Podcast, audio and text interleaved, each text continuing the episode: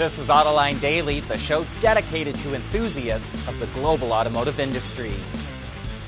If Ford doesn't change, Tesla is going to crush it.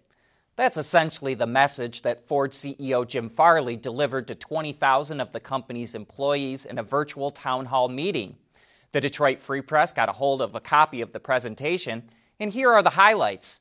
Farley pointed out that if Ford wanted to have a trillion dollar market cap, its stock would have to trade at $250 a share. Instead, it's at $18.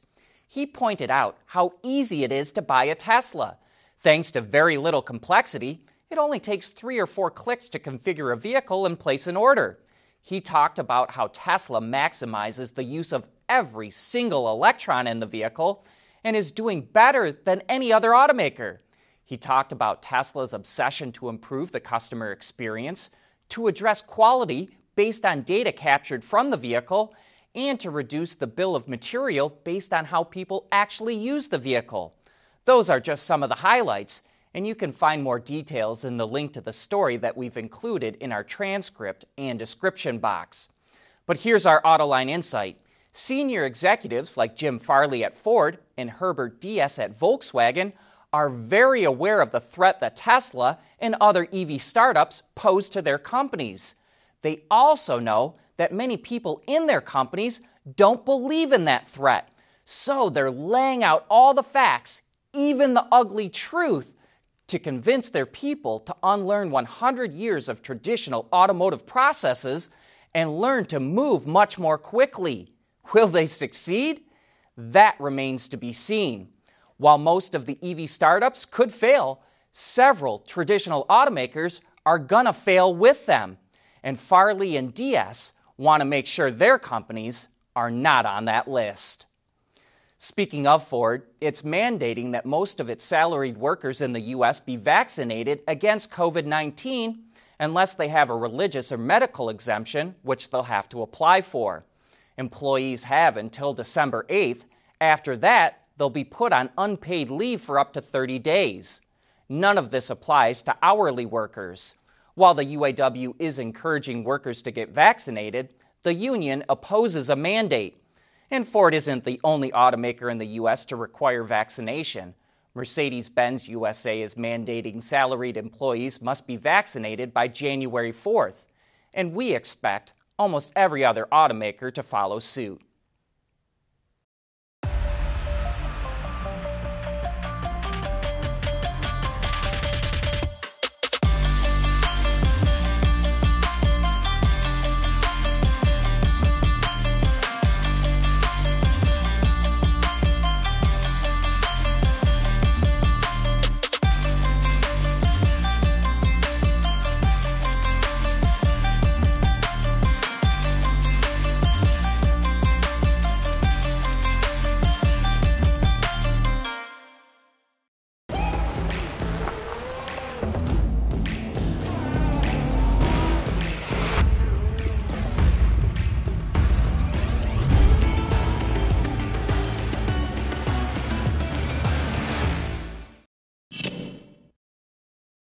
Hey, be sure to join us this afternoon for Autoline After Hours when we have Dan Cook, the CEO of Lyten, coming on the show.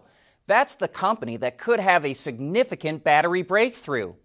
Dave Tuttle, a research fellow from the University of Texas, and Christy Schweinsberg from Wards Intelligence will also be on the show.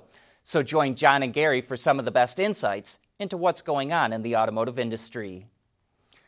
Volkswagen continues to build out its ID family of electric vehicles. It revealed the all new ID5 and ID5 GTX, which is the all wheel drive model.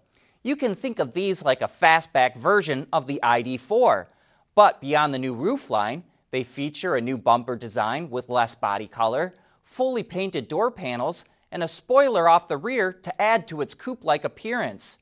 As you might expect, the interior, which is largely the same as the ID4 as well, offers less room because of the more aggressive roofline. There's about 12 millimeters, or almost half an inch less headroom for backseat passengers, and luggage volume is rated at 549 liters, or 19.4 cubic feet. Power for the ID5 is fed through a rear mounted electric motor, while the GTX features a dual motor setup.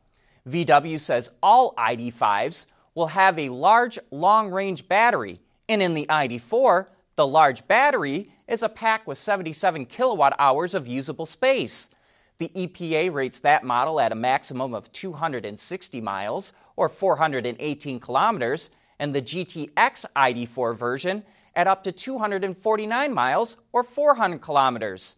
With slightly better aerodynamics, we assume the ID5 should have more range, although that's not the case with the Audi e-tron and e-tron Sportback.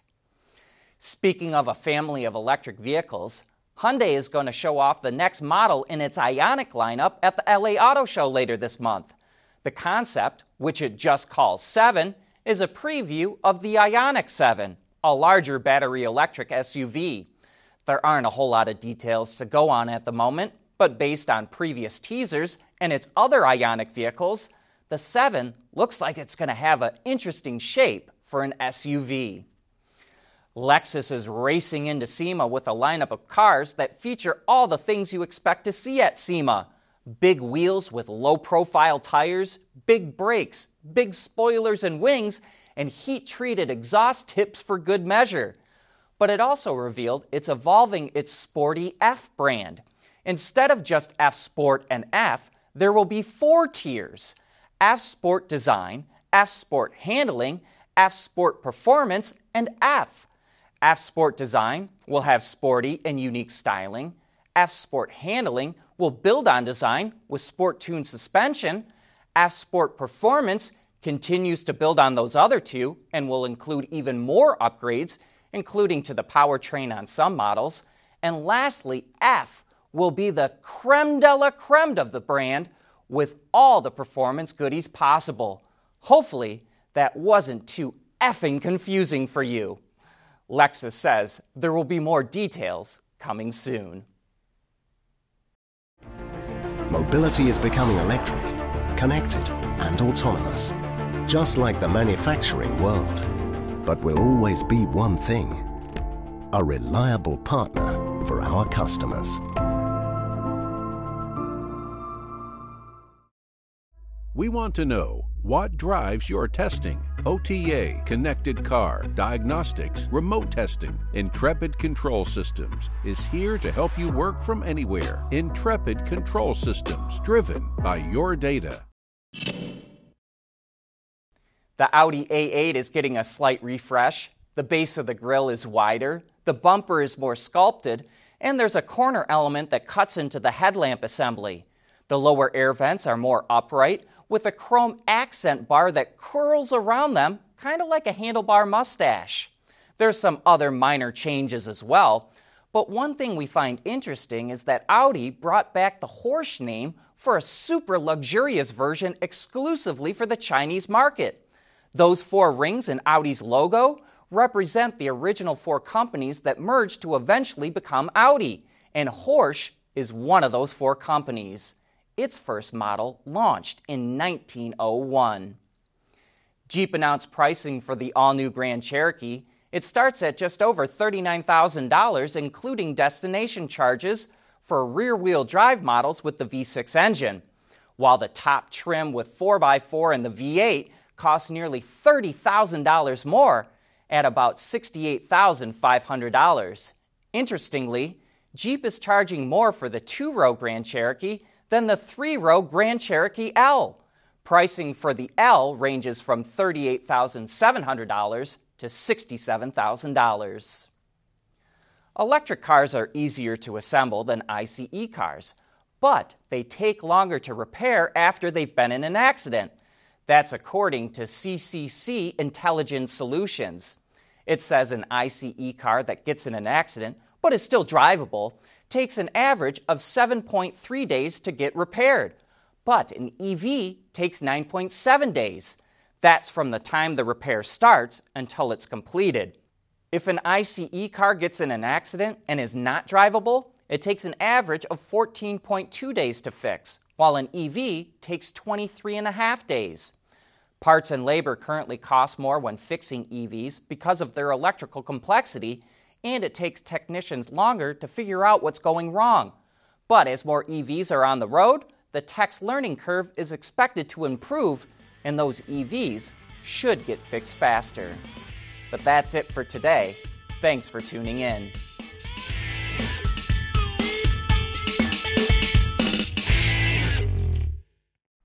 AutoLine Daily is brought to you by Bridgestone, solutions for your journey, Intrepid Control Systems, over the air engineering, boost your game, Schaeffler, we pioneer motion, and by Magna.